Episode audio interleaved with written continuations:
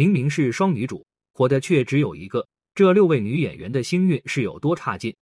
欢迎收听阳光八卦君，每天带你了解娱乐圈背后鲜为人知的故事。这几年影视圈关于双男主电视剧的题材有不少，从网剧《上瘾》开始，先火了黄景瑜、许魏洲，再到《镇魂》又火了朱一龙和白宇，紧接着《陈情令》《山河令》各种出圈，又多了一批新生代男演员。这么多的案例发生，也让圈子不由得刮起了一阵单改风。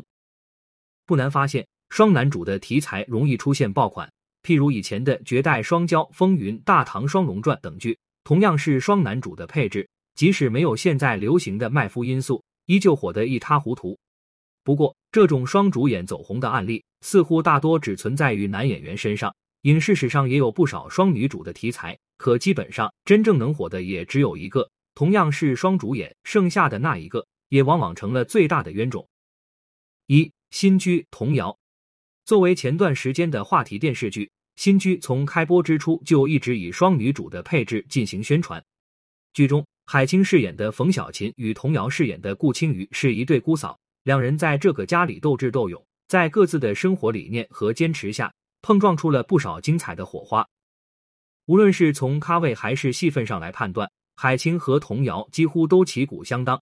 甚至于童谣的人设从某些角度而言，还比海清要好上不少。按理说，这种都市生活类的剧集成为爆款，两位女主的贡献都功不可没，但事实上，从剧集开播到结束，相比较海清的迅速走红，童谣几乎查无此人。摆事实讲道理，根据搜索引擎最近一个月的热度指数，也就是新居收官后的一个月时间里，海清的热度几乎是童谣的三到四倍，尤其是四月中旬这段时间里，海清还因为你是我的神，这个梗火遍全网，妥妥成为了今年的顶流。看到海清火成这样，童谣的内心想必是崩溃的。不过这事儿说到底，还真不怪人家海清，毕竟海清的演技有目共睹，尤其是两人各种吵架的对手戏上，童谣也是远远不如海清表演的出色。所以说，海清靠着自己优质的作品带来话题，这无可厚非，更是情理之中。相反，童谣在戏份和人设都占便宜的情况下，个人表现却不突出，甚至到了被海清碾压的地步，没能吃到红利也就不奇怪了吧。二、蜗居海清。新居让海清享受到了独占鳌头的快感，可事实上，早些年的海清也有过童谣相同的感受。二零零九年，同样由滕华涛执导的电视剧《蜗居》一经播出便迅速席卷了各大娱乐门户网站的头条。在那个社交网络尚不发达的年代，女主角理念一夜之间火遍了大江南北。说起来可能有很多人不屑，但当年随着《蜗居》的火爆，小三一词不仅成了大众最为热议的话题，甚而至于涌现了大量的以小三为题材的文学作品，形成了独特的小三文化。很显然，李念饰演的海藻在这其中起到了至关重要的作用，以至于李念一度因为这部剧而遭到封杀。这也说明了，有时候演得太好也不是啥好事。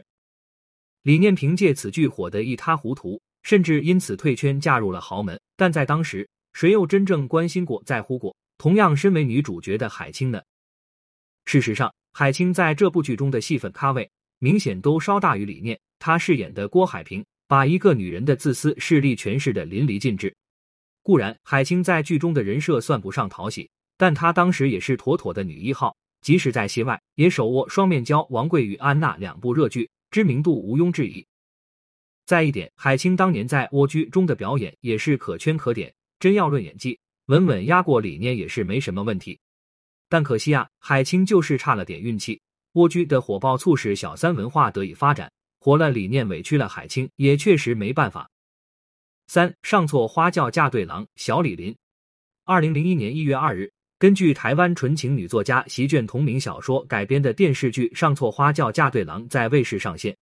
作为一部全员新人的作品，谁也没想到，该剧一经播出便创造了极高的热度，收视率更是直逼两年前的历史剧王《还珠格格》一。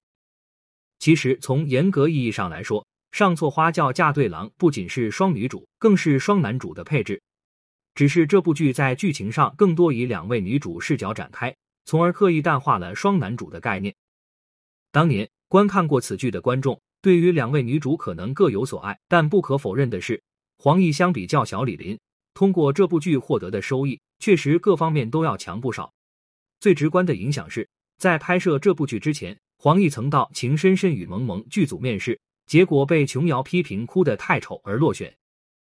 而在这部剧走红之后，琼瑶反而再次找到黄奕，并主动放低姿态邀请他主演了《还珠格格三》，由此可见当时黄奕在市场上的受欢迎程度。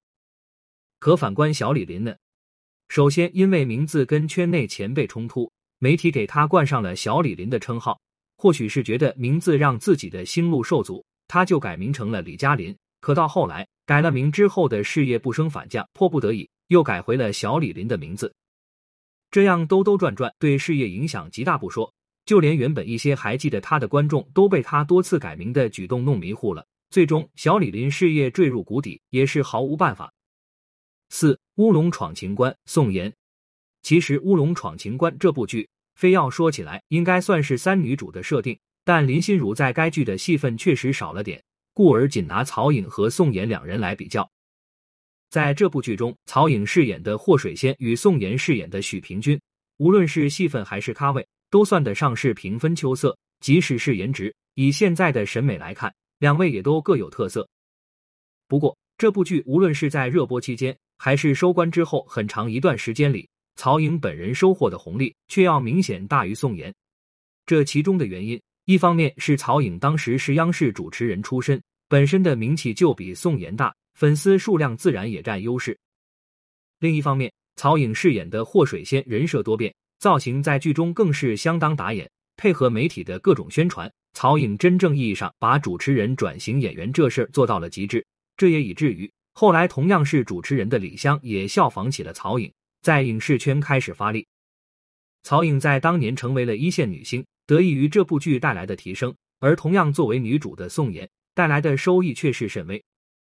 在这之后，宋妍主演的电影《爱在非常时刻》以及《人生特别档案》《南少林三十六房》两部剧集都反响平平，这时开始宋妍决定退出娱乐圈，至今不见半点消息。五、倚天屠龙记，高圆圆。二零零三年，苏有朋版《倚天屠龙记》席卷各大卫视平台，创造了金庸剧集收视纪录的同时，也捧红了一大批主要演员。这其中，贾静雯和高圆圆两位女主角不仅由此发展成了好姐妹。原本在台湾演艺圈事业受阻的贾静雯，从此在内地宛如开挂，一跃成为了无数男人心中的完美女神。不可否认，现在来评价贾静雯和高圆圆两位女主在剧中的表现均可圈可点，获得的收益也都相当高效。但要是细分起来，当年贾静雯可是妥妥压着高圆圆的啊！包括直男聚集地虎扑论坛筹备的第一届女神选举比赛中，贾静雯就凭借赵敏一脚力压高圆圆的周芷若。后来的故事大家也都知道，贾静雯在这部剧后名气大涨，又陆续接拍了《至尊红颜》《布衣天子》等热播电视剧，并在事业巅峰期嫁给了孙志浩，并产下女儿吴桐妹。至于高圆圆，在之后数年时间里一直表现得平平淡淡，直到二零零六年转型电影圈之后，才凭借《男才女貌》《搜索》等作品出圈。不过话说回来，高圆圆虽然当年不及贾静雯发展得好，但婚姻却比贾静雯幸福得多。如今高圆圆又在退圈多年来迎来复出，现在再来评价高圆圆的事业，比起贾静雯可是丝毫不差。六、仙剑奇侠传，安以轩。二零零五年，内地第一部仙侠剧《仙剑奇侠传》播出后成为了永恒的经典。在这部剧中，不仅有正值颜值巅峰期的胡歌，也有灵气满满的刘亦菲，这种近乎于完美的豪华配置，放眼当今娱乐圈已是再难凑齐，以至于当外界得知《仙剑》要翻拍后，绝大多数观众的反应都是拒绝的。在很多观众潜意识层面都会觉得赵灵儿是这部剧的唯一女主，但实际上无论是按照原创游戏还是原著小说的角度，赵月如都是第二女主角，更何况她也是李逍遥的妻子之一。或许很多观众也会说赵月如戏份不如赵灵儿，这的确是事实，但从某种意义上来说，安以轩饰演的赵月如同样不能忽视，尤其是当她每次出场时专属 B G M 一直很安静响起来的时候，就注定了她的意义是不凡的。